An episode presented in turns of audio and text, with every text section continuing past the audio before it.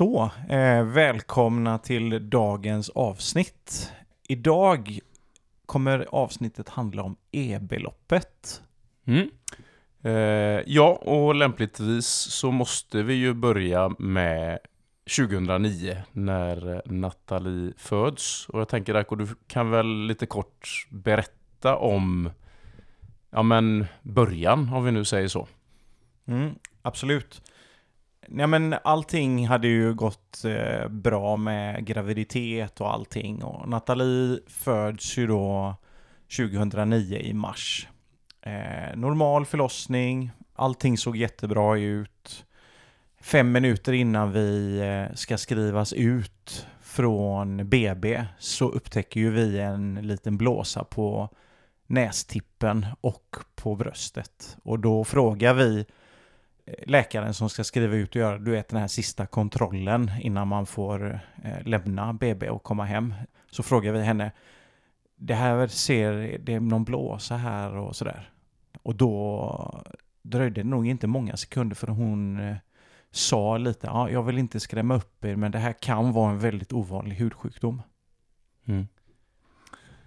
Och ja, och då fick ni ju egentligen ja, alla de dagarna ni fick det bekräftat ganska fort egentligen va? Eller hur var det? Ja men ja, både ja och nej för eh, lyckligtvis då så hade vi ju lite tur för den här läkaren hon hade ju träffat på ett barn med EB ett år innan så hon kände igen lite ja, men, symptomen, blåsor och lite sådana saker. Och det var det som gjorde att hon misstänkte. Så vi blev ju inskrivna på neonatal och eh, kort därefter så tog man ju en biopsi, alltså ett hudprov som man skickade ner till Tyskland för en analys om det var eh, EB eller inte.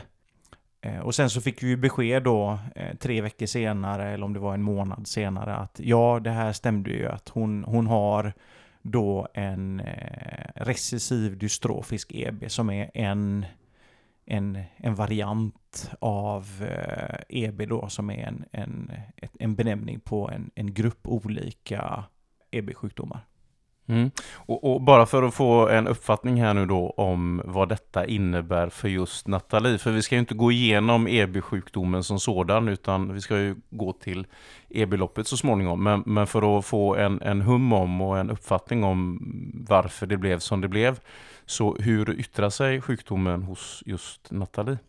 Ja, men om man bara tar lite kort då, vad, vad är då EB, epidermolysis bullosa? Ja, men det omfattar ju ett 30-tal olika sjukdomar som alla kännetecknas av en benägenhet att bilda blåsor i hud och slemhinnor. Och en person som lider eh, av EB har eh, nästan alltid öppna sår som hela tiden måste läggas om för att minimera risken för infektioner. Och det gäller ju Nathalie också. Eh, hur uppkommer de här såren? De kan komma från ingenstans eller så kommer de från blåser eh, som går man emot eller om man får friktion så kan man få en blåsa eller så skavs huden av helt enkelt. Mm.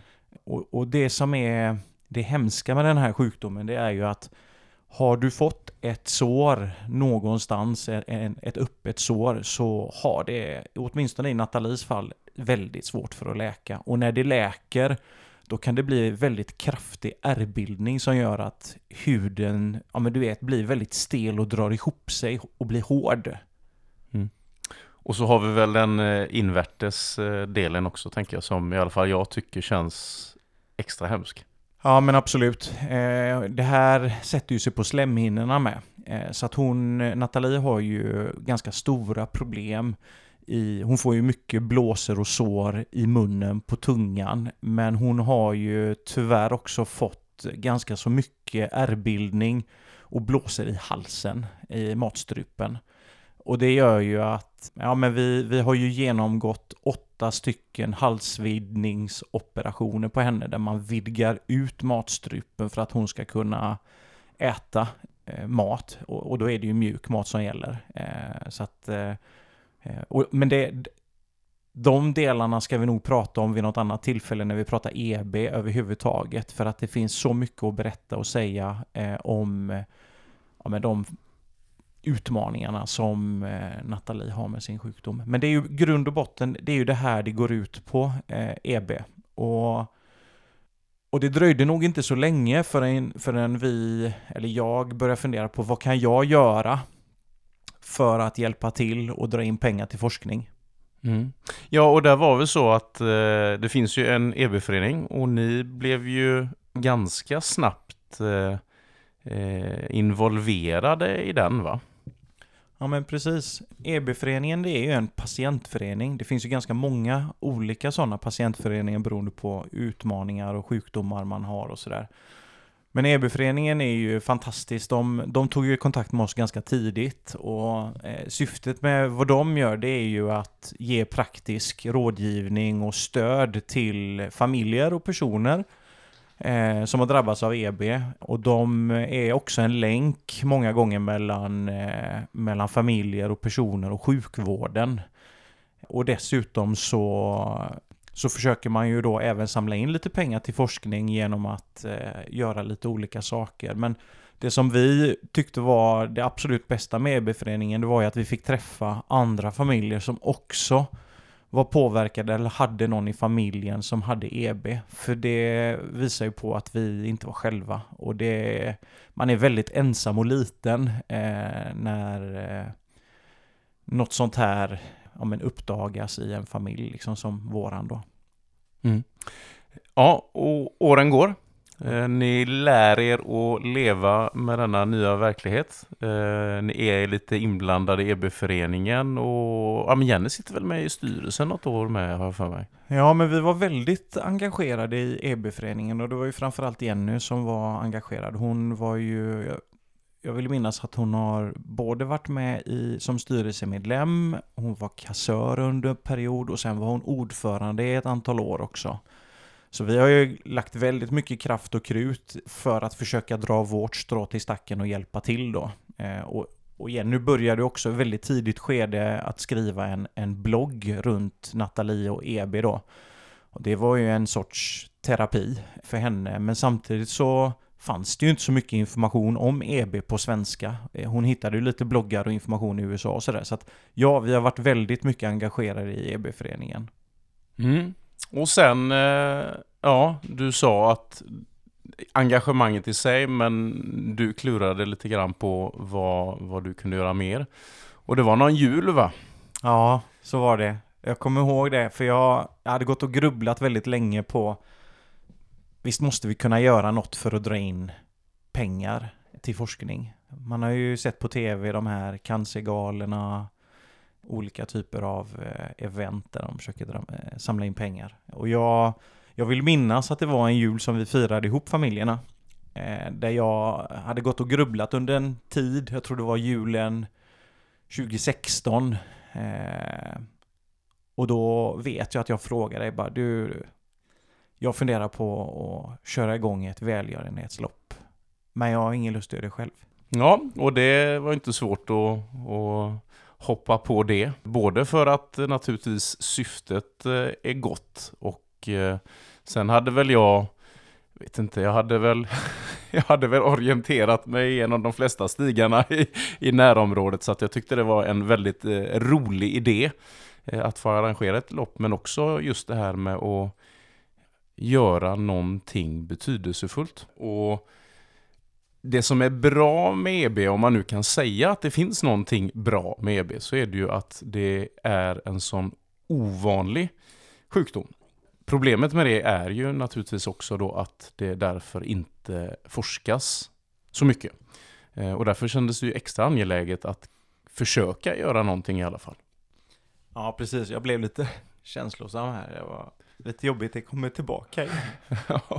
ja, och det är ju inte konstigt överhuvudtaget tänker jag där. Det är ju, jag tror att vi alla har lite svårt att sätta oss in i vad det har inneburit. Eh, jag menar, jag och vår familj har ju varit väldigt nära, men ändå så extremt långt ifrån i att faktiskt förstå vad, vad det har inneburit. Ja men så är det, men vi har ju fått fantastiskt stöd från, från alla nära och kära och, och eh, jag kände bara när vi tog beslutet, du och jag, att nej, nu kör vi. Nu, nu gör vi någonting. Nu gör vi ett lopp. Och vi var ju ganska överens. Det var ju, julen var ju trevlig sådär. Du vet man, ja, det är väl inga problem. Och lite tillbaka till hur svårt kan, kan det vara? Precis. Eh, ja, och, och, då blir det ju detta att, eh, ja men eh, visst, ambitioner är bra att ha, men man vill ju göra det bra. Och återigen, hur, hur gör man i den konkurrens som faktiskt finns? Mm. För menar, vi bor ju i Göteborgsområdet och det finns ju lopp överallt i princip. Eller i alla fall gjorde det det då. Ja, då, då var det ju jättemycket lopp vill jag minnas. Och vi började ju fundera på var ska vi trycka in det här loppet någonstans? Mm. Ja, precis. Du, när på året? Precis. Mm. Eh, sen, sen var det också så här kan man kopiera någon annan? Och jag vill minnas att vi pratade, eller jag vet inte om det var jag som tog upp eller du, men oavsett så, så sa vi det, ja men kan vi göra lite som Midnattsloppet? För Midnattsloppet är ju ett väldigt populärt lopp och det som jag tycker var så smart av Midnattsloppet är ju att man får en t-shirt för varje år. Och varje år är det en annan färg. Och de här midnattslopps t-shirtarna, de, de syns ju ja, men, året runt på ett eller annat sätt. Mm. Och då, då var det ju det här, ska vi göra något liknande? Och, och jag tänker att vi, vi, vi kan nästan pausa den lite och återkomma. För att just det här med hur, hur gör vi med konkurrensen handlade ju, för min del i alla fall, att hur får vi folk att vilja komma till vårt lopp? Och då var det ju lite grann det här, kan vi sticka ut på något sätt? Och därför bestämde vi oss ganska fort egentligen för att eh, vi skulle skippa tidtagningen. Ja, ingen tidtagning. Alla är med utifrån sina villkor och det det går ju lite igen över att eh, ja, men Nathalie, om vi nu pratar med henne då, som får representera EB, det är att hon är ju med på sina villkor. Hon eh, kanske inte springa, men allt hon gör i livet gör ju hon utifrån sina villkor och sina förutsättningar. Mm. Och det, det var ju jätteviktigt, för det tillsammans med var ska vi ha loppet någonstans och hur ska folk kunna genomföra det? Vi har jättemånga fina stigar här omkring i Partille och Kåsjöområdet. Eh, men ganska snabbt så insåg vi att eh, ska vi få folk att vilja komma så får ju eh, vår bana eller våra banor, de får inte vara för, vare sig för svåra eller för långa. Och därför kom vi fram till att det som passade våra syften bäst, det var ju att inte lägga e EB-loppet på den delen av Kåsjön som man kanske hade kunnat tro då. Och, alltså runt och omkring själva Kåsjön, utan vi valde att göra på andra sidan vägen. Mm. Eh, längs med, eller bortom Maderna och, och, den skogen då som är mellan Kåsjön och Jonsered. Och det fanns ju flera skäl till det. Ett är ju att där finns då, oh, jag vet inte om man kan säga en skogsväg, utan det är ju egentligen flera skogsvägar.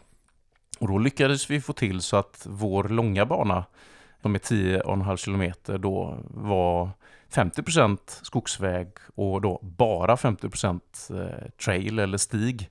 Eh, och det, det valde vi ju just för att inte skrämma bort folk utan att folk skulle känna att de, de kunde eh, vara med. För att springa en mil är ju faktiskt inte en självklarhet för alla. Men att göra det i skogen är ju desto jobbigare. Och vilken lyckoträff det har blivit så här i efterhand att vi valde den sidan av Kåsjön om man får uttrycka sig så. Vi har ju fått så enormt mycket feedback om hur fina banor vi har, men det, det kanske vi kan komma tillbaka till om en liten, liten stund. Det jag vill säga också var ju också, vi, vi funderar ju på flera saker när vi bestämde sträckning och vad vi skulle hålla till. Du sa ju direkt, jag vet vad vi kan springa. Jag har två banor i huvudet. Eh, det som var viktigt också var ju parkeringsmöjligheter. Att vi slapp eh, ansöka om eh, tillstånd hos polis för att stänga av vägar. Det fanns ju väldigt många saker som helt plötsligt blev aktuella för oss att, att eh, förstå om vi behövde eller inte behövde göra vissa saker. Mm, och där ska vi nog tacka det faktumet att vi ett par år tidigare hade gått med i Solvikingarna. För där eh, ingår det ju två funktionärsuppdrag eh, i, eh, när man är medlem. Och där hade vi ju båda varit med och lärt oss en del om hur, ja, men hur faktiskt extremt logistiskt jobbigt det kan vara när man springer eh, ja, i stan och i trafik i och med både Göteborgs Marathon och Sydvästerloppet. Då. Ja men precis. Vi, vi lärde ju oss mycket på att vara funktionärer och vi insåg ju ganska så, så snabbt att ska vi få det här att flyga då måste det vara väldigt enkelt. Både hur vi snitslar eller skyltar banan, eh, både att vi inte behöver spärra av eh, vägar, att det kan vara en naturlig bana där vi kan köra oavsett om det finns trafik eller inte. Ah, jag, jag är så glad och nöjd över att vi hittade de bansträckningarna vi gjorde. Mm. Och, och eh, nyttan, glädjen av, eller glädjen vet jag inte om det är rätt ord egentligen, men, men att behovet av funktionärer fick ju inte vara för stort. För nog för att vi har jättegoda människor runt omkring oss som gärna ställer upp så, så är det ju ändå så att ju fler människor man behöver desto sårbarare är man ju i en organisation för att det ska flyta. Då. Jag, jag vill minnas att vi sa så här att vi ska kunna klara oss på våra två bägge familjer inklusive mamma och pappa. Ja, eh, ja precis. Eh, det var det. Och sen så, ja, nej men det började ta form. Men ska vi, eh, ska vi nämna den andra sträckan också? För ja. var, du nämnde ju 10,5 kilometer som var hälften skogsväg, hälften led, Bohusled. Mm. Eh, den andra sträckan är ju 3,1 kilometer. Och där kan man väl säga att det är samma sak där. Det är hälften grusväg och hälften led. Ja, och, och, det fanns ju många syften med det också, men, men just detta att vi ville försöka göra loppet familjärt. Eh, och just detta att alla ska kunna vara med på sina villkor, men också att alla ska kunna vara med. Vi hade ju inga krav på att detta egentligen var en, en löptävling eller ens ett löplopp, utan kom och spring, kom och jogga, kom och gå om du vill, men kom. Och förutom då att delta på trean eller tian, att eh, ja, men det går ju att ta ett dopp i september eh, när vi har haft loppet och liksom fika lite efteråt och, och försöka få till det familjära i det hela. Och det är också en sak som många verkligen har, har, sagt till oss att de har uppskattat den familjära touchen. Sen vet jag inte egentligen vad vi har gjort för att folk ska känna så, men det kanske är det här lite kravlösa och att barn och ja, vem som helst kan vara med. Vi har ju varit väldigt tacksamma. Vi har varit väldigt glada över alla som har kommit och varit med och bidragit. Och ja, men bara en sån sak, jag, jag glömmer aldrig efter första året. Nu kanske vi går händelserna i förväg lite, men jag måste ändå ta det här. Vi, vi välkomnar alla genom att stå på en sten Eh, utan några högtalare, utan någon musik. Eh, vi höjer rösten och pratar till alla och är väldigt hjärtliga och tacksamma för att de har kommit för att hjälpa till och bidra till forskning.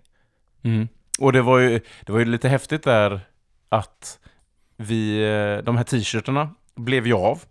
Vi fick ju ett fint tryck på framsidan, det stod e-beloppet och så våra sponsorer på, på ryggen. Men vi blev ju lite lätt chockade chockade när de här anmälningarna började trilla in. För att vi trodde ju kanske inte att det skulle bli riktigt så många. Nej, jag, jag kommer ihåg när vi pratade med, med företag som skulle hjälpa oss med t-shirtar. Då frågade jag dem hur sent kan vi beställa de här t-shirtarna? För vi vet ju absolut inte hur många som anmäler sig. Och du och jag, ja, men handen på hjärtat, vi trodde väl någonstans att vi kanske i bästa fall skulle bli 25-35 stycken ungefär. Absolut inte fler. Men eh, vilken fart det tog. Mm. Ja, det blev ju riktigt många och den där, de där köerna när folk skulle hämta ut sin t-shirt. För vår tanke var ju då att eh, folk skulle komma lite grann innan loppet för att hämta ut sin t-shirt och naturligtvis springa i den då. Eh, Men vi insåg ju ja, några dagar innan där att herregud, här måste vi ju få ut information om att kom i tid. Ja. Eh, och när köerna ringlade där så kände ju både du och jag att det finns inte en chans att vi kommer kunna sätta igång loppet i tid. Nej, precis. Ja, det, var, det var helt, ja, men helt sanslöst var det. Och, och sen får man ju inte glömma att allt vi gjorde, gjorde vi ju manuellt. Alla anmälningar, alla beställningar, allting gjorde vi ju manuellt. Vi fick ju fantastisk hjälp av EB-föreningen de första åren med att eh, de kunde då man kunde betala in till deras bankgiro och allting och de särskilde på vad som kom in från e-beloppet, anmälan och de hjälpte oss också med att, att lägga ut fakturer till sponsorer och när jag pratade med dem så sa ju de att ja, men det är klart vi hjälper till men de kunde ju inte i sitt vildaste fantasi tro att det skulle bli så mycket jobb. Det slutar ju ändå till slut med 349 deltagare liksom. Mm. Ja, det är väldigt, det är lite trevligt att sitta här och minnas tillbaka på det här. Ja. För det blev ju väldigt, väldigt bra. Och, och det jag tänker på är väl också det här, du, du nämnde våra sponsorer. Och det, det, vi har haft jättemånga fina sponsorer genom åren och några har ju faktiskt varit med varje år. Men, men också det faktumet att Ja men sponsorer är nästan fel ord för att de visste ju mycket väl att det här inte var ett Göteborgsvarv eller någonting annat där de skulle kunna få jättestor publicitet utan det var ju givet för dem naturligtvis att det här var ju att skänka för en god sak. Ja. Och det gjorde ju det var ju samma sak där. Vi, vi kunde inte veta hur många som skulle komma och, och anmäla sig till loppet men vi visste ju inte heller vad vi kunde förvänta oss i antalet sponsorer men vi hade väl upp mot tio Ja. första året va? Och det, jag kommer ihåg, vi försökte ju hela familjen, både du, jag, pappa vet jag försökte och alla vi tre tyckte det kändes lite konstigt. Det kändes lite som tiggeri faktiskt och fråga olika företagskontakter som vi hade om de kunde tänka sig att sponsra då eller jag vill ju kalla, vi har ju valt att börja kalla dem välgörare. Ja, det var, ja och, det var, och där är ju så, där vi första året är ju ingen snack om att det jobbet vi gjorde då var ju, ja det, det tog jättemycket tid. Det var ju någonting vi i och för sig sen kunde rida på eh, i och med att vi, ja, med de här välgörarna så var det ju många som eh, valde att fortsätta år efter år. Eh, men, men där får vi också säga det att det är inte lätt att be om pengar. Nej. Och jag misstänker att det naturligtvis är ännu svårare om man ber det för sin egen del, vilket vi ju på sätt och vis inte gjorde. Eh, Men, men där är också det här att det var många kontakter vi tog och vi är evigt tacksamma för de som ställde upp. Men jag skulle också säga att jag är också tacksam till de som klart och tydligt sa nej. Ja, ja, absolut. Eh, för då, ja, men ärlighet och raka puckar och säga det att antingen bara säga att nej men vi är inte intresserade eller nej vi har inte möjlighet till det.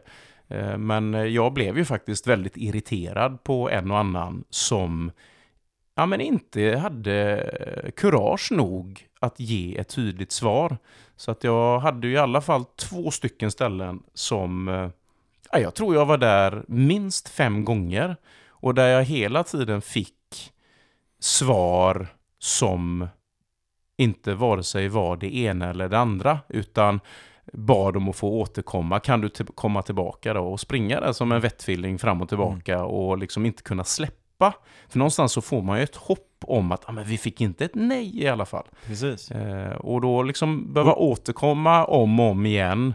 Ja, till slut så, så sket jag ju i det naturligtvis. Men jag, jag kan ändå inte låta bli att efterhand vara lite irriterad på Ja, jag tycker det är lite ryggradslöst. Ge oss ett ja eller nej och så kan jag liksom lägga min energi på annat.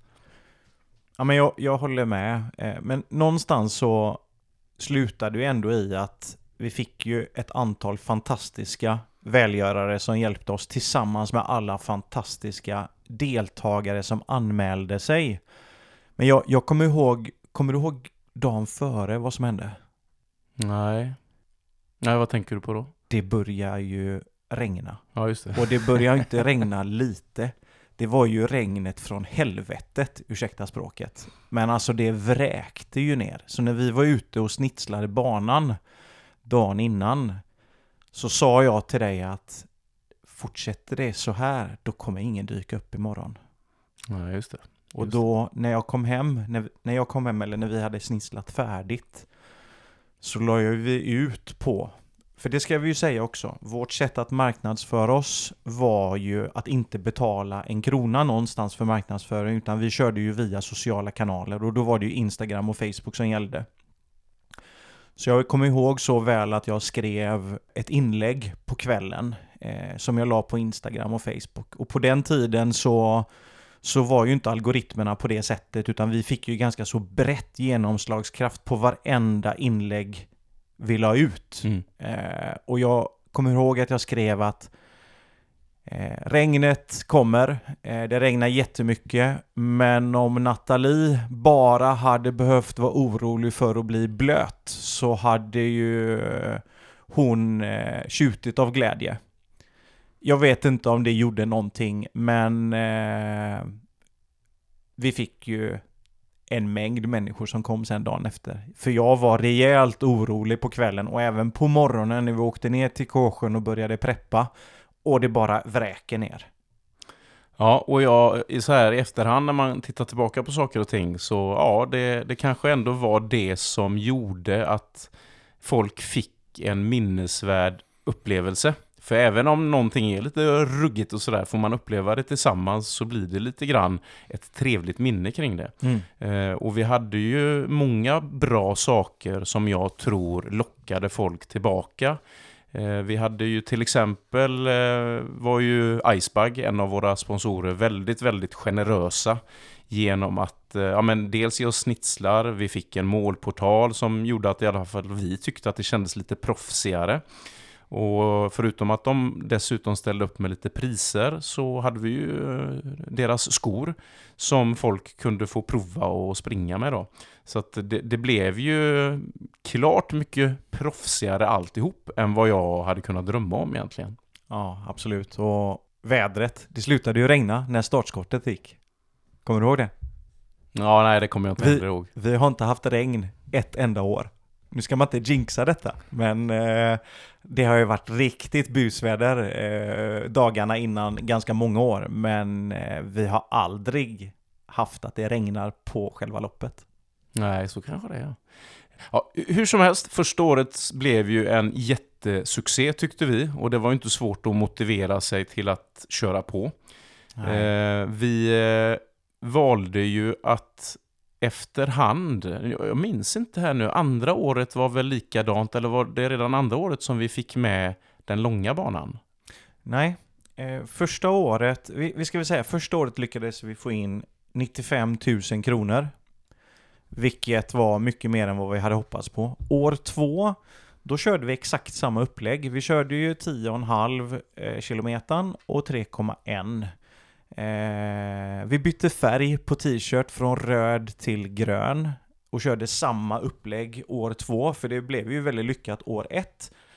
Eh, Men vi insåg väl efter år två att det blev väldigt mycket administration runt storlekar, t-shirtar, eh, folk som inte kom, vad gör vi av de t-shirtarna? Nu Mm. lyckades vi sälja några ändå och sådär.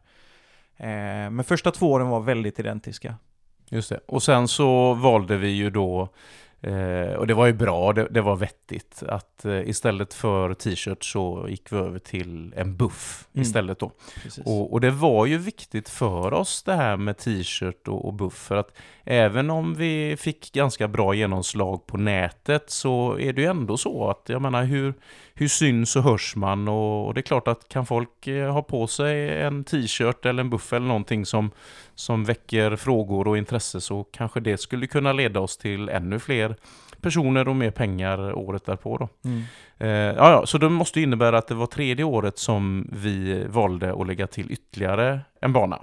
Precis. Och då, då kan vi bara säga, år två så fick vi in 90 000. Lite under det vi fick in första året, men eh, vi var ju extremt nöjda. Och efter andra året så tog ju vi en, en eh, diskussion med EB-föreningen för det blev ju väldigt mycket administrativt jobb för dem.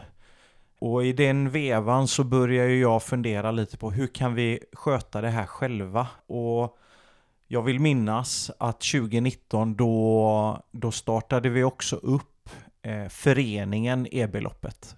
Just det, välgörenhetsförening där eh, vi ja, men kunde göra Ja, nu var ju inte vi bundna på något sätt, men det var, på no, det var ändå skönt att vi kände att nu kunde vi hantera allting efter eget huvud. Ja.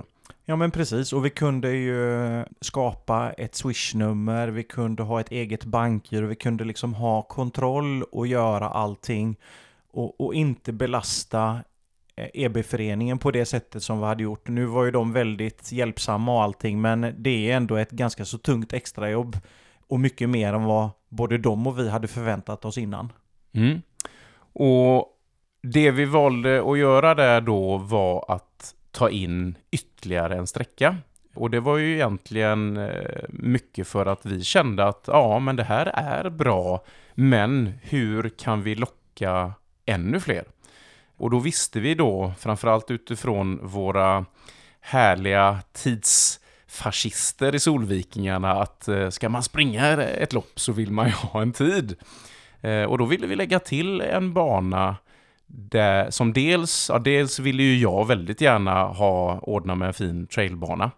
Så att vi ville ha en längre bana, det skulle vara trail, helst så mycket som möjligt så att det inte var någon grusväg alls. Och en utmanande sådan. Ja, eh, och det, jag minns så väl hur jag sprang och testade olika varianter jag hade i huvudet men, men ja, de hade ju alla ett bekymmer, de blev för långa. men visst var det så också att vi eh, vi såg en möjlighet där och då och lägga till en trailbana och någonstans runt 15-16 kilometer. För om jag inte minns fel här nu så var det väl så att eh, eh, Risveden skulle lägga ner. Jag vet inte om vi visste det då egentligen. Det, det kommer jag inte riktigt ihåg. Det, det jag vet att jag tänkte på var just detta att det får inte bli för långt. Och, och, alla de olika varianterna jag hade i huvudet, de blev ju omkring 20 kilometer. Och, och, det var vi båda överens om att det, det är för långt. Det är för få löpare som, som springer de sträckorna i skogen just. Mm. Så att vi, ja, vi fick banta ner, jag fick tänka om och sen så fick vi till en kalasbana faktiskt. Ja, ja, det var vi, vi nu slår vi oss lite för bröstet men eh, det är ju den bästa trailbanan man kan springa i Göteborgsområdet. Ja, det är ju inte bara du och jag som tycker, Nej. utan det har vi verkligen fått från väldigt, väldigt erfarna traillöpare. Precis. Eh, och, och, det är ju inte annat än att hålla med. Delar av den är otroligt vacker, eh, delar av den är snabb, andra delar är pytonjobbiga och, och väldigt tekniska, mm. där man får se sig för. Så att det har varit otroligt roligt att kunna jag brukar likställa det med att bjuda på middag faktiskt. Eh, jag brukar säga det till folk att ja, men om man lagar mat hemma och någon kommer så vill man att det ska smaka. Och det är lite grann samma sak med att anordna lopp. Liksom. Man vill ju så gärna att folk ska uppskatta. Det har varit en, en bra tur de har fått. Mm. Och det var väl någonstans i den vevan också som vi började försöka se kan vi få lite draghjälp från någon eller några som vi känner på ett eller annat sätt? Och Mustafa Muhammed var ju den första. Ja, eh, jag vet kommer du ihåg? Jag tror att det var jag som eh, fick honom på kroken. Eh, ja, vi mejlade honom. Eh, jo, jo, men jag hade ju varit på honom innan. Du kommer ihåg det här fantastiskt eh, trevliga eh, som vi kallar korvmojen uppe i, eh, i Vallhamra? Ja. Det var ju en, ja men en, vad säger man, en privat aktör som gjorde egen korv.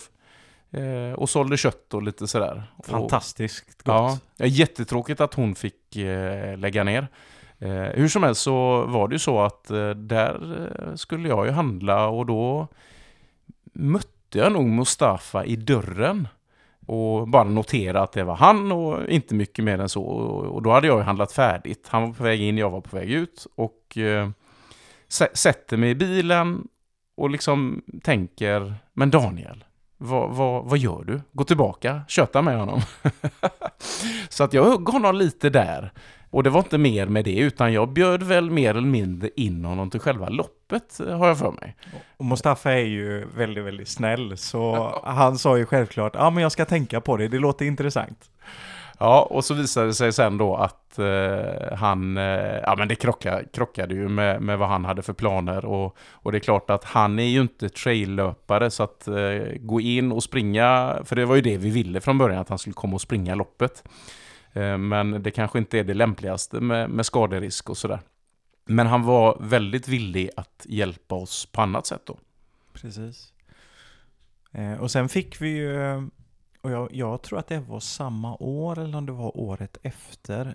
Då fick jag, eller vi, fick ju ett mail eller ett meddelande via Instagram från en löpare som kallar sig Patrik Runner på Instagram. Eh, han eh, skrev kort och gott att jag tycker det är beundransvärt det ni gör. Jag skulle gärna vilja hjälpa till. Eh, kan, kan, kan jag få komma och träffa er och så kanske ta lite kort så kan jag lägga ut lite på mitt Instagram-konto. Sagt och gjort så kom han en vecka senare. Så jag var ute och sprang med han delar av e-beloppet och vi tog lite kort och, och äh, det var fantastiskt en helt främmande person som hör av sig som, som vill mm. hjälpa till att eh, sprida information om sjukdomen och om loppet. Så att vi, vi är så tacksamma. Mm. Ja, och det, där har det verkligen varit så. Vi kan ju nästan gå in på det att genom åren så så det, det, är ju alltid bra naturligtvis om lite kändare personer eh, kan eh, hjälpa oss och uppmärksamma oss. Och vi har ju haft hjälp från Eh, vi, med, med största sannolikhet genom åren har vi haft mest hjälp av alla ja, vanliga människor som mm. har hjälpt oss att dela och sprida och sådär. Men så har vi haft ett antal eh, ja, men kändare personer som eh, tillsammans med en, en rad olika tidningsartiklar som vi kan komma till lite senare då, som har gjort en liten insats för oss. Och egentligen så var det väl flest i år tror jag. Jonas Kolting, han nämnde oss i, i podden eh, och, och, pratade lite om sjukdomen och eh, om Ja, det var i samband med min löpning eh, till Norge. Mm, eh, och sen även Marcus Torjeby, mm. eh, som jag är lite bekant med, eh, gjorde ju en jättefin video mm. där han pratade och la ut på sina sociala kanaler. Då. Och sen fick vi ju en fantastisk förfrågan här i slutet på förra året inför i år från Retrovarvet. Och Retrovarvet för de som inte vet, det är ju eh, två eh, herrar som eh, har under ganska många år samlat ihop och lagt ut på Facebook ett event om att man eh, springer det gamla Göteborgsvarvet så som löpsträckningen var från början. Och det gör man en, en helg i april, i slutet på april var det i år. I år var det ju den 20 eh, på min eh, födelsedag. eh, och vad passar bättre än att åka dit och, och prata lite om e-beloppet och hjälpa till med startskottet så att de kom iväg. Men de hörde av sig och sa vi vill gärna under året, för det är inte bara det här retrovarvslöpningen då i april som de gör, de gör ju lite andra löpningar också. Så de, eh, de tar inte betalt när de anordnar det här, men de, eh, de uppmanar alla deltagare att skänka till ett välgörande ändamål. Under hela 2023 så har det välgörande ändamålet varit e-beloppet. Mm. Eh, och där är ju, jag tänker att de här bitarna med uppmärksamheten från lite olika håll. Eh, sen tror jag också det faktumet att vi gjorde om då e-beloppet till en välgörenhetsorganisation. Och i det så gjorde vi också den möjligheten att folk kunde eh, gå via vår sida och skänka eh, ja, men lite när som och man behövde inte komma till loppet. Så från att vi gjorde om detta så har det ju rasslat till mer. Jag menar de första två åren så har du ju legat, låg det ju på 90 000 ungefär. Och sen om vi drar ett snitt på alla år efter det så har vi ju varit ja, men i snitt kanske runt 150 000 per år skulle vi kunna säga va? Ja absolut och det det är mycket riktigt. Vi, eh, vi fick ju höra lite längs med åren och det är väl lite påtagligt för det vi håller på med att vi lyssnar in lite vad, vad, vad vi får för feedback och då var det ju väldigt många som sa att ah, jag anmälde mig inte för jag, jag kan inte springa eller jag kan inte komma.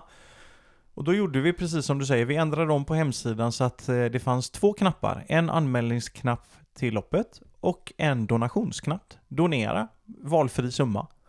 Och efter det, den ändringen, så har det ju verkligen tagit fart. Vi, eh, vi har ju fått in enormt mycket mer pengar till forskning. Så att, eh, ja, det är ju någonting som vi har behållit sen efter det. Mm.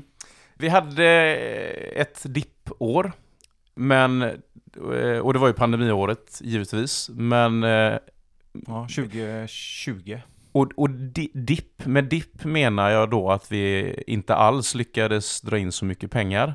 Men det faktum att vi drar in pengar överhuvudtaget ett år när andra lopp lägger ner mm. eller inte har mm. någon tillställning eh, är ju i sig väldigt stort egentligen. Ja, men det är ju återigen, det är så fantastiskt. Och det, vi kan ju inte nog tacka alla härliga människor där ute som skänker pengar till e-beloppet eller sponsorer som trots att de vet att vi inte kan få till det här stora evenemanget som vi hade de tidigare tre åren så är de med ändå. Mm. Och då hade vi ju, då, då var ju vår, vi fick ju anpassa oss som alla andra och då var ju vår lösning egentligen tvådelad. Det ena att de som väl kom fick skicka iväg lite omgångar. Ja, olika startgrupper ja, och... med, med väldigt få deltagare i varje startgrupp. Enligt förhållningsreglerna som Folkhälsomyndigheten hade lagt ut. Ja, just det. Och sen så var det ju så då att det var ju inte, nu minns jag inte, men det var inte jättemånga som kom.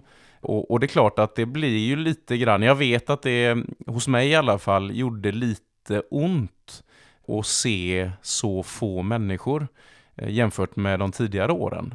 Men vi hade ju den andra delen också där vi uppmanade folk att springa på egen hand som ett virtuellt, eller virtuellt blir det kanske inte, jag vet inte hur man uttrycker sig där riktigt. Men, men att de skulle springa hemma vid och skänka ändå. Mm. Så att om det nu kändes lite tomt på själva loppdagen så kändes det ju väldigt mycket bättre när vi såg kontot då eh, mot slutet. Ja, verkligen. Det året fick vi in 75 000 och nej, det, det är bara att bocka och buga och tacka så mycket. Ja, och någonstans här, det kanske var efteråt, det här har ju du bättre koll på, men eh, du var ju tvungen att ringa upp en person för du tänkte att eh, här är någonting som har eh, blivit snett. Ja, just det. Ja, det är en historia i sig. Jag eh, var inne och tittade lite på eh, vårt konto hur mycket som hade kommit in. Och så ser jag ju, för de flesta sponsorer betalar in via bankgiro. Eller alla sponsorer betalar in via bankgiro. Och då är det ju ganska lätt att, att särskilja vad får vi in från företag och vad får vi in från privatpersoner? För privatpersoner, 99% eh, av alla privatpersoner swishar ju eh, till vårt swishnummer. Och då såg jag att vi hade fått en swish på 10 000 kronor. Och det som är bra med, med banken och med Swish det är att man ser ju från vilket telefonnummer det här kommer. Så jag, jag tänkte att det måste ha blivit något fel. För vi fick ju olika typer av belopp swishade till oss. Alltifrån ja, men 100 kronor upp till eh, tusenlapp. Eh, men det här var ju 10 000. Så jag, jag, när jag såg det då, då ringde jag upp det här numret. Och på andra sidan svarade en herre eh, och, och, jag sa det att vem jag var och presenterade mig själv och, och sa att vi har fått in en, en väldigt stor summa över Swish. Eh, och jag vill bara försäkra mig om att det inte har blivit fel, för om det har blivit fel så har vi inga problem med att swisha tillbaka det här beloppet. Och han svarar på andra sidan att han var så tacksam för att vi ringde tillbaka för att kontrollera och då tänkte jag, ha okej, okay, men det blev fel. Eh, och sen säger han att nej, det är en korrekt Swish-betalning till er. Och jag bara, men men varför? Ja, vi är ju tacksamma såklart. Jag vill ju inte ifrågasätta, men jag var ändå tvungen att fråga.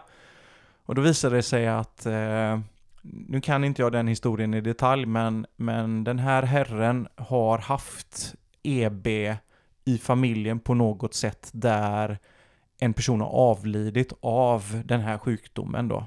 Så han, han tyckte att det vi gjorde var så fantastiskt bra så att han ville bidra. Ja, och det är väl också så att han nöjde sig inte med att bidra en gång. Nej, han har bidragit de senaste tre åren med samma summa. Ja, eh, ja och det, det, är ju ja, det är vackert. Det, det är jättefint. Eh, och kanske lite extra tycker jag då, för visst var det så att han bor ju inte här i närheten. Nej, han bor uppe i Norrland. Ja, och just detta då att eh, just vår, vår förhoppning har ju varit att, ja men det är klart att vi, vi har hela tiden velat ha in pengar, men en del av syftet har ju också varit att försöka sprida, eh, få folk att veta att den här sjukdomen finns. Mm. Eh, och då kommer vi kanske lite grann in på att vi förutom detta då har försökt, för, alltså förutom själva loppet i sig, har försökt på olika sätt att få den uppmärksamheten. Vi har varit i kontakt med en rad olika eh, tidningar. Eh, ja, vi har faktiskt varit i kontakt även med tv och liknande, och, men kanske inte fått napp där. Men det har ju blivit en hel del artiklar i olika tidningar, inte bara här, utan även på andra ställen. Och, och det har ju haft att göra med mina löpningar. Ja, men även så fick vi ju, om vi bara väntar lite med dina löpningar, för det, det måste vi berätta lite mer. Eh, vi, vi, vi har ju fått en del artiklar både i lokalpress och även i GP. I GP vill jag minnas att vi hade en ganska stor artikel första året, eller om det var andra året. När vi mm. körde E-beloppet. Vi var ju uppe och tog kort till och med uppe vid K-sjön och ja, sådär tillsammans. Och sen har vi ju, vi har ju verkligen försökt på alla sätt att sprida information. Men innan jag släpper in dig med dina äventyrslöpningar så måste vi ju eh, nämna den elektroniska skylten på E20. Ja, just det. Den är en seger. det är ju en, en fantastisk seger. För, för man, man kommer ju inte upp på den skylten bara så. Eh, nej, nej, och hur vi lyckades med det vet jag inte riktigt, men eh, det var ju det var ju väldigt glädjande att det kom upp och, och, vi, vi kan ju aldrig mäta, alltså pengarna och se vad som hamnar på kontot, det är ju lätt att mäta.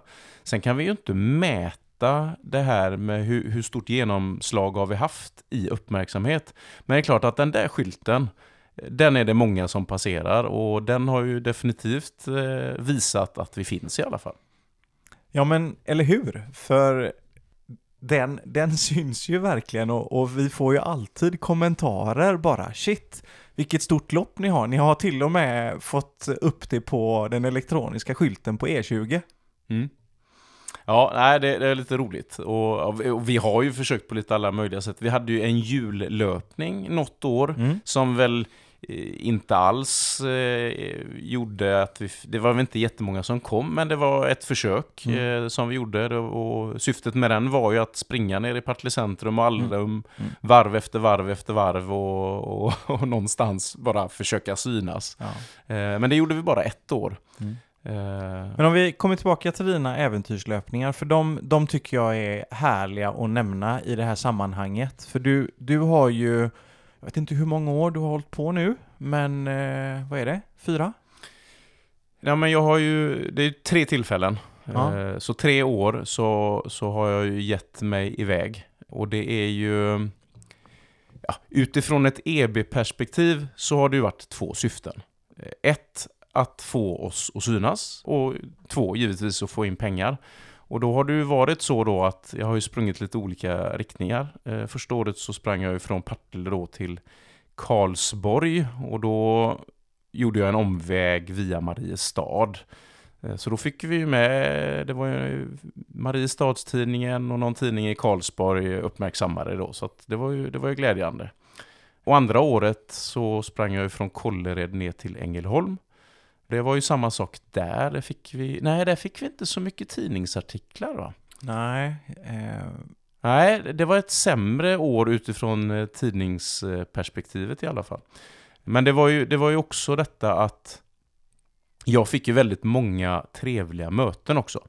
Där folk undrade vad, vad 17 jag, jag sysslade med när jag sprang längs med vägar och, och lite sådär. Så att det är ju ett minne för livet för mig, men framförallt så var det ju ett, ett, ett bra sätt att eh, få lite uppmärksamhet då. Och sen då i år så var ju planen att springa till Norge. Och det var ju också ett väldigt bra år utifrån eh, uppmärksamhetsmässigt då. För där fick vi ju bland annat Strömstad-tidningen skrev eh, om det och sådär. Sen att jag tyvärr inte nådde ända fram. Eh, det, det är ju inte hela världen. Det är ju mest... Du kom till gränsen? Nej, det gjorde jag inte. Jag, det var, jag fick ju ge mig innan Strömstad där för att det var någon liten sketmuskel i foten som hade fått nog då. Eh, men det är ju bara mitt personliga ego som tar skada av det, tänker jag. Ja, men det, det, är fantastiskt. De här löpningarna ska vi komma tillbaka till i separata avsnitt. Eh, och självklart sprang du ju de här äventyrslöpningarna i våra e-beloppet eh, Eh, t-shirtar och buffen hade du också med det vill jag minnas. Ja, och så var ju tanken då att jag, jag gick ut med, jag försökte ju få detta till att det skulle bli en grej för de som följde efter. Om man säger så. För, för det jag gick ut med var ju att jag skulle skänka x antal kronor för varje kilometer eh, jag gjorde under de här löpningarna. Då. Sen har ju jag hela tiden eh, tidigare hade jag ju bestämt mig för hur mycket jag skulle skänka då. Eh, för jag ville ju eh, vara en av sponsorerna till e-beloppet i och med mitt, mitt egna eh, företag Lärarhälsocoachen. Men min uppmaning var ju att folk skulle göra mig sällskap, fast på hemmaplan då. Att eh, springa, eh, bestämma sig för en summa pengar, eh, eller en summa för varje kilometer då. Och eh, ja, men det har ju, det gav ju effekt. Det gjorde det ju. Verkligen. Och då tycker jag det kan vara hög tid att berätta lite. Vad gör vi då med alla pengar som kommer in till eh, e e-beloppet? Eh, vi har ju haft som policy att aldrig skära emellan med en enda krona. Så, så viss, vissa av de här investeringarna vi gör, det har vi gjort utifrån privat ficka. Sen har vi ju valt att så fort vi får in pengar, så en gång om året vid den, vid den här tiden ungefär, eh, november, december, så gör vi en eh, kontroll eh, med den internationella EB-patientföreningen, där vi frågar helt enkelt vilka forskningsprojekt är aktuella att skänka pengar till för forskning. Eh, och då har vårt krav varit från oss, och det, man kan tycka att det är egoistiskt, men det här gör vi ju för EB och då har vi velat få förslag på forskningsprojekt som forskar kring den varianten av EB som Nathalie har, alltså dystrofisk EB.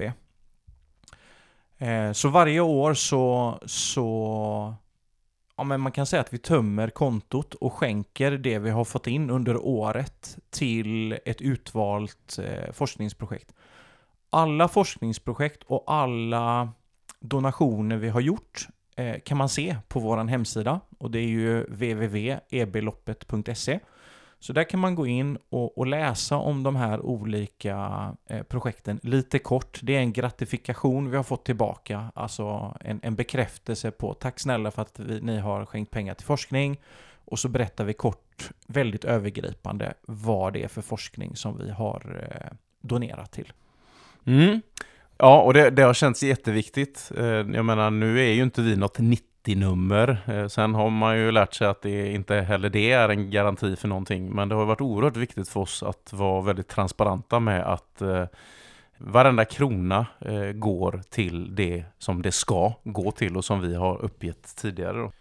Och nu har vi ju hållit på sedan 2017 i sju år. Totalt har vi fått in 885 000 kronor som vi har skänkt till forskning. Ja, vi har inte skänkt året 2023 ännu, men det är på gång att skänkas till ett forskningsprojekt. Så att det, det kommer här. Eh, men totalt 885 000 kronor. Och vi har också pratat lite om framtiden. Mm. Men kan vi inte bara, vi har några småsaker tänker jag som vi kan eh, gå in på innan vi tar vad som händer framöver. Och det, det har ju, vi har redan nämnt att vi har fått jättefin feedback från löpare som har kommit och sprungit. Men eh, vi har ju också funderat på, ja men vad hade vi kunnat göra annorlunda och lite sådär. Och sen så har vi ju fått vissa eh, saker till oss då som vi har upplevt som lite jobbiga eller irriterande. Det var ju så att det var ju förra året som vi från noll och ingenstans fick benhård konkurrens. Ja, just det. Och det, det var vi inte nöjda med. Nej, det var vi inte. Det var ju så att eh, vi, vi har ju haft samma datum eller samma helg då varenda år där vi har haft vårt lopp och som vi nämnde tidigare så var vi väldigt noggranna med att kolla när är det lämpligt för oss att ha loppet. Och vi har också lagt ut vårt lopp i olika loppkalendrar. Ja, just det. Just det. Och, och naturligtvis så är det ju så att eh, ja, men, vi vill ju inte krocka med någon annan. Och naturligtvis så är ju det dels för vår egna skull, men, men också det här att eh, vi vet att många löpare gärna är med på rätt många olika tävlingar och liknande. Och då hittade vi en bra helg och den var bra ända till förra året egentligen. Va? Ja, och då fick vi besked, vad var det? En månad innan, eller tre veckor innan. Ja, men hur fick vi det beskedet? Eller Ja. fick vi något besked? Eller Ja, men- fick vi bara veta att... Nej, så här var det. Vi har ju fått fantastisk hjälp de sista tre åren av eh, EQ Timing. Och nu blir det här lite konstigt då, för vi sa ju att vi tar inte tid. Och det gjorde vi inte i början heller, eh, eh, de första fyra åren. Men det efterfrågades väldigt, från väldigt många en tidtagning och då ville vi dels inte göra avkall på det vi hade lovat, att det går att springa utan tid. För det är väldigt många faktiskt som inte vill ha tidtagning. Och det, det passar också varför vi gör e-beloppet, för det är ju utifrån allas ja men, förutsättningar, allas förutsättningar helt enkelt. Så det ska inte spela någon roll. Eh, Men då, de första åren, då blev vi erbjudna hjälp med tidtagning av EQ Timing. Eh, Men då tackade vi nej. Eh, Och den hjälpen vi då fick istället, det var ju att vi fick ju nummerlappar med sponsorernas loggor på. Kommer du ihåg? Ja, just det. Eh, sen så tog jag kontakt igen med Anders på EQ Timing och frågade om hur, hur kan vi lösa tidtagning för 15 km? Och då sa han det är ju inga problem alls. Utan de som vill ha tidtagning, de namnen skriver vi bara upp och så får de ett chip och så springer de. Eh, alla andra som springer tar vi inte tid på överhuvudtaget. Eh, och det var faktiskt via honom då. Ja, stort tack till Anders och EQ Timing såklart för att de bidrar med hela utrustningen Mm. utan kostnad och hjälper oss och supporterar de löparna som vill ha tidtagning. Det måste vi ändå Ja, säga. Men det var faktiskt via honom som vi fick reda på att eh, Göteborg Trail eh, körde. Mm.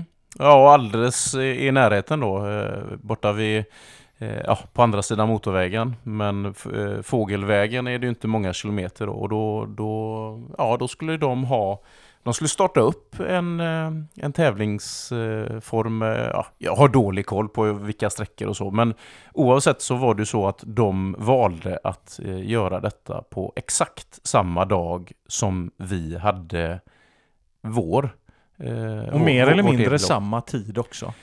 Ja, och det vet jag inte om det hade spelat någon roll om det tidsmässigt hade varit annorlunda, men, men det var ju faktiskt, vi tyckte båda att det var väldigt märkligt.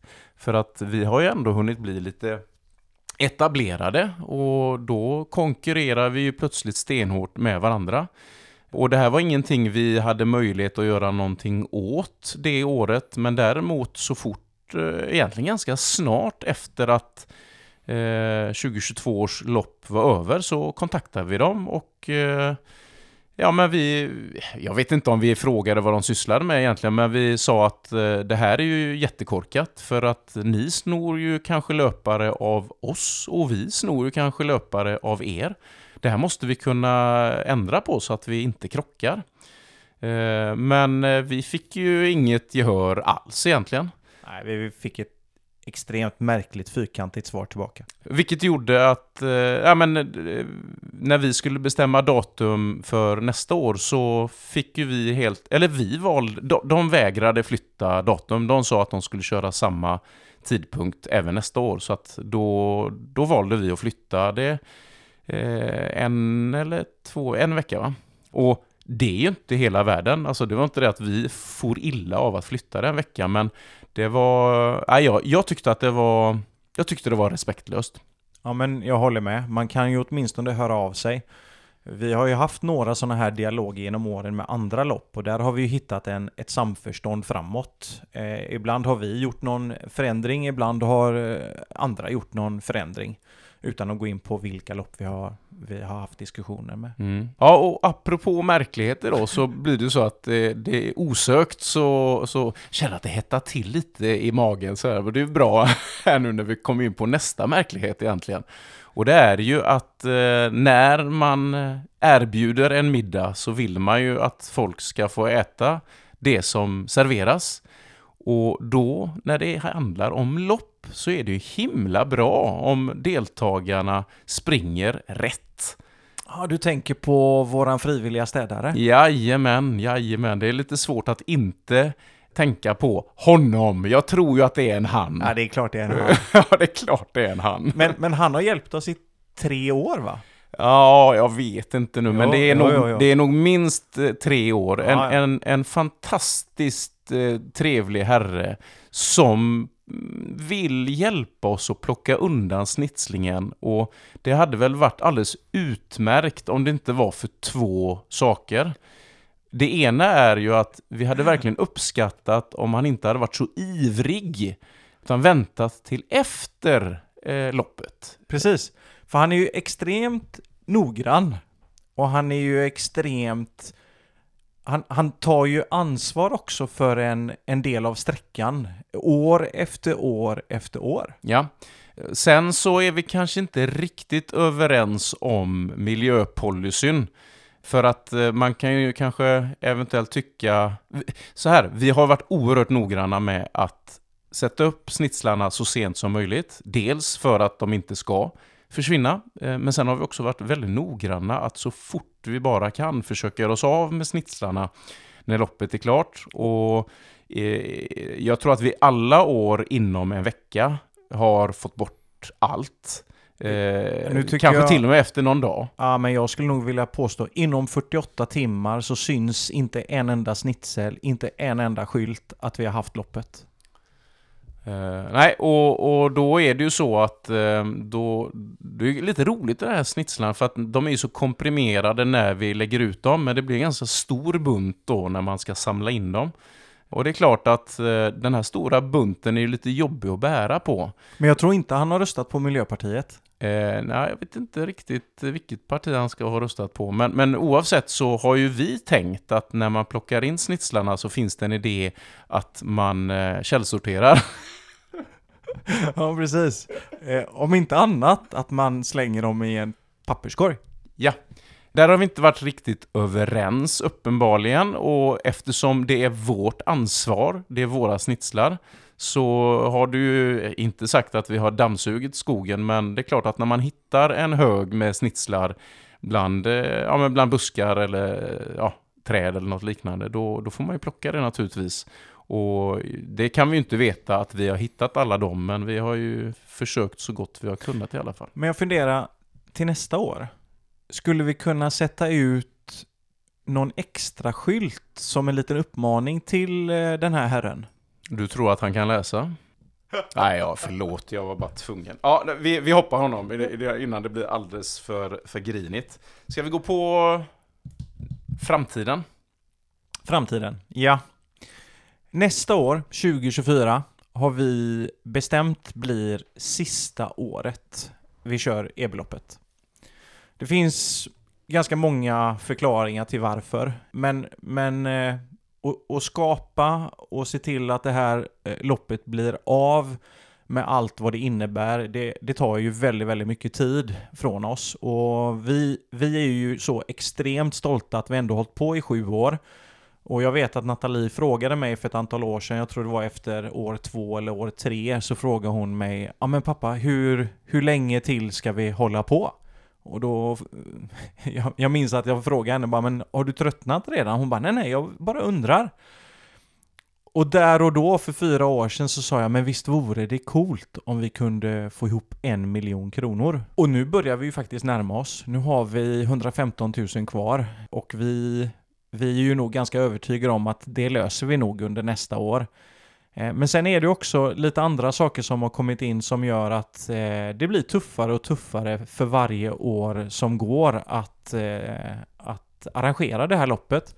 Och det handlar om allt ifrån tillstånd, för vi måste ändå ha marktillstånd, vi behöver prata med diverse myndigheter, vi behöver prata med jaktlag, men också en sån sak, vi nämnde ju algoritmer förut. Mm. De första åren när vi la ut ett inlägg så kunde vi få en spridning per inlägg som eh, ja, men flera tusen personer kunde se. Eh, idag när vi lägger ut ett inlägg på Instagram och Facebook på grund av förändrade algoritmer så når vi ut kanske till, ja, i bästa fall 200-300 visningar. Och det gör ju också såklart att vi eh, känner att eh, någonstans så så får vi nog vara nöjda ändå. Mm. Ja, och, och där är ju också det här, eh, ja men, vad hade vi kunnat göra annorlunda och, och, lite fram och tillbaka. Och det är klart att vi hade kanske kunnat lägga pengar då på att betala. För det är ju, de, det, är ju det de vill. För att vi ska kunna eh, synas mer och så. Men eh, som sagt, vi, vi har gjort det här i så många år nu. Vi har gjort det väldigt bra och det tar inte bara tid, det tar väldigt mycket energi också. Mm. Och där är ju någonstans så att vi, ja, hur länge ska man hålla på? Nu har vi bestämt att eh, det får räcka med ett sista år 2024. Men, men det, det ska bli ett riktigt pangår.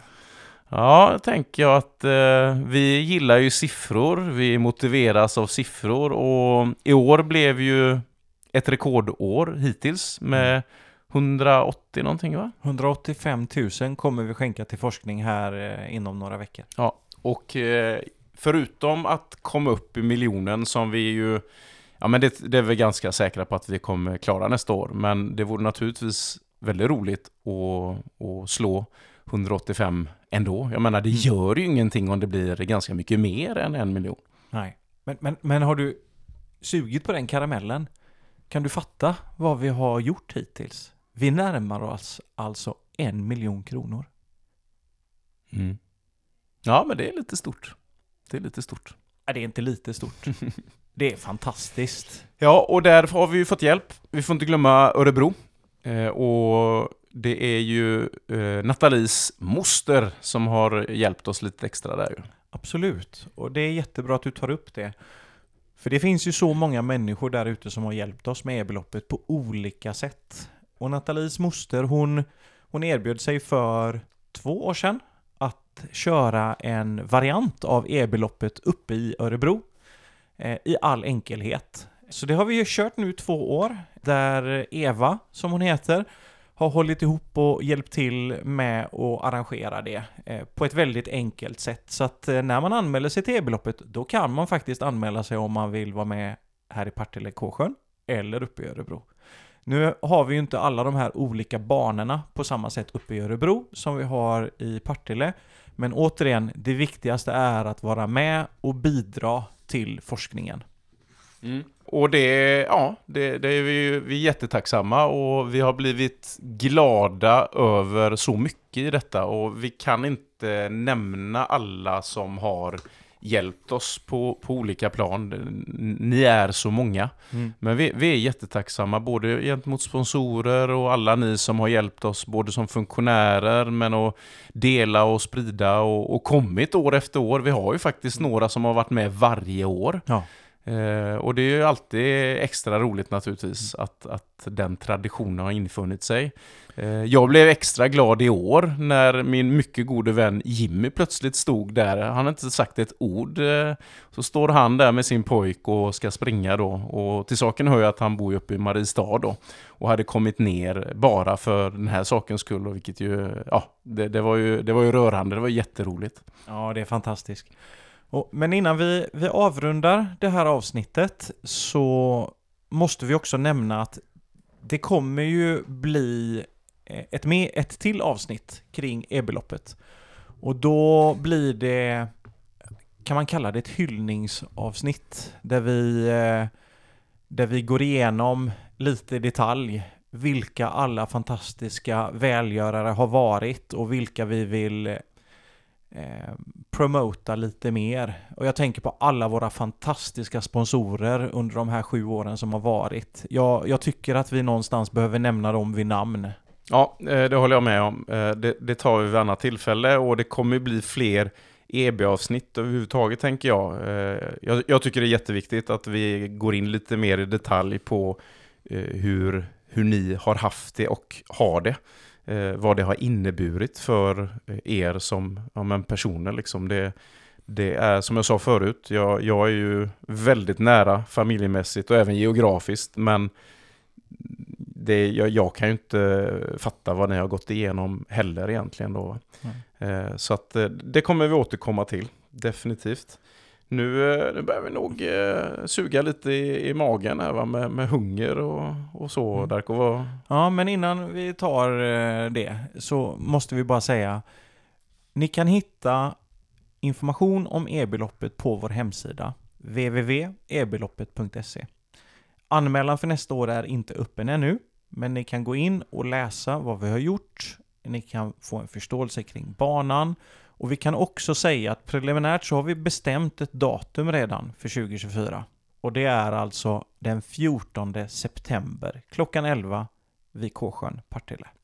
Och möjligheten till att donera finns varje dag. Varje dag på hemsidan. Ja, Eh, du säger att det kurrar i magen. Ja, lite grann faktiskt. Ja, men eh, dagens middagstips. Vad blir det till middag? Eh, idag blir det lövbiff.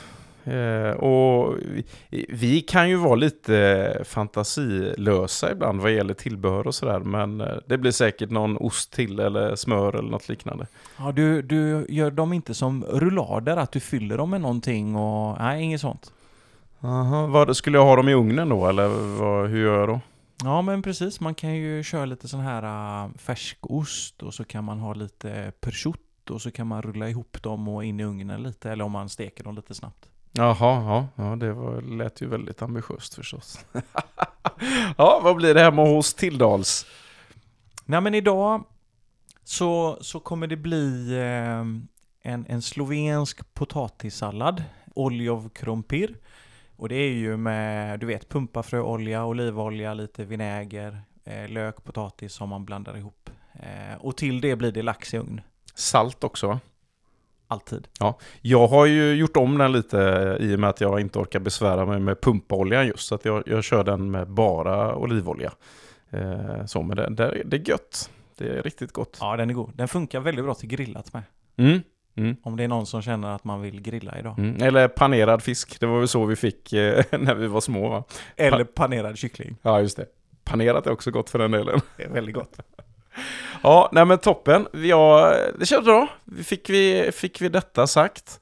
Eh, hoppas att eh, vi blir mätta och belåtna om en stund och hoppas att eh, ännu fler hittar till e-beloppet eh, i och med att vi faktiskt har ett år kvar ju. Absolut, det hoppas vi verkligen på. Och när det kommer till eh, vår podd Strids så håll utkik efter nästa avsnitt. Tack och hej!